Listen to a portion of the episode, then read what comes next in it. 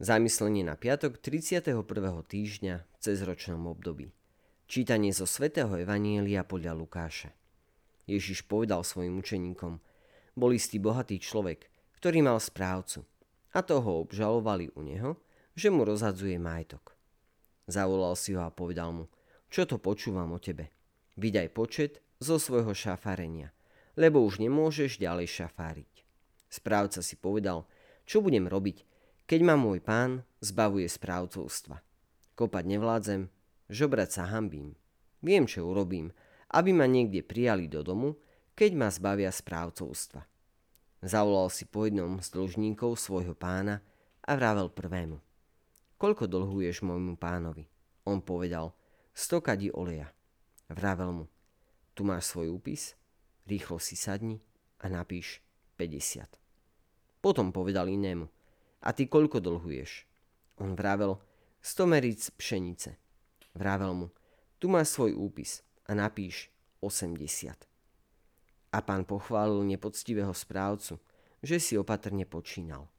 Lebo synovia tohto sveta sú voči sebe navzájom predvídavejší ako synovia svetla. Dnes nám Evangelium ponúka slova, ktoré sú na prvý pohľad akoby nezvyčajné a pán pochválil nepoctivého správcu, že si opatrne počínal.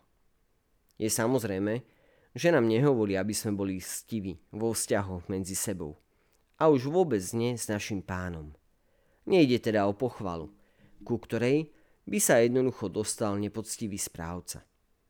To, čo Ježiš v skutočnosti prejavuje v tomto príklade, je ľútosť nad chytráctvom pri riešení záležitostí tohto sveta – a na nedostatkom pravého dôvtipu synov svetla pri budovaní Božieho kráľovstva. Lebo synovia tohto sveta sú voči sebe navzájom predvydavejší ako synovia svetla. Toto všetko nám dokazuje, že ľudské srdcia majú stále tie isté hranice a biedy, aké mali vždy. Teraz môžeme hovoriť o obchode, o korupcii, o neoprávnenom zbohatnutí, falšovaní dokumentov. Viac menej, tak ako za Ježišových čias. To však vyvoláva dvojitú otázku. Skutočne veríme, že môžeme oklamať Boha svojim vzhľadom, pričom sa tvárime ako dobrí kresťania. A keď hovoríme o chytráctve, mali by sme hovoriť aj o osobnom záujme.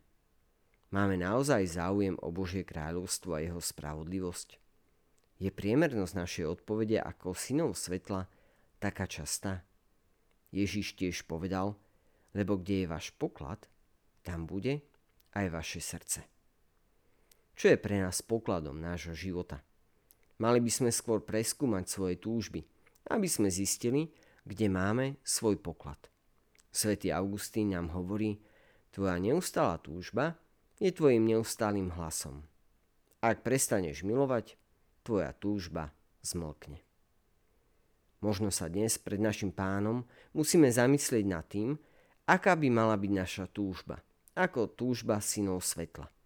Teda nad našou úprimnosťou vo vzťahu k Bohu a k našim bratom. Život je skutočne vždy voľbou medzi čestnosťou a nečestnosťou, medzi vernosťou a nevernosťou, medzi dobrom a zlom. Nakoniec, ako hovorí Ježiš, je potrebné urobiť zásadné rozhodnutie. To boli slova pápeža Benedikta XVI. Milí priatelia, želáme vám krásny a požehnaný deň.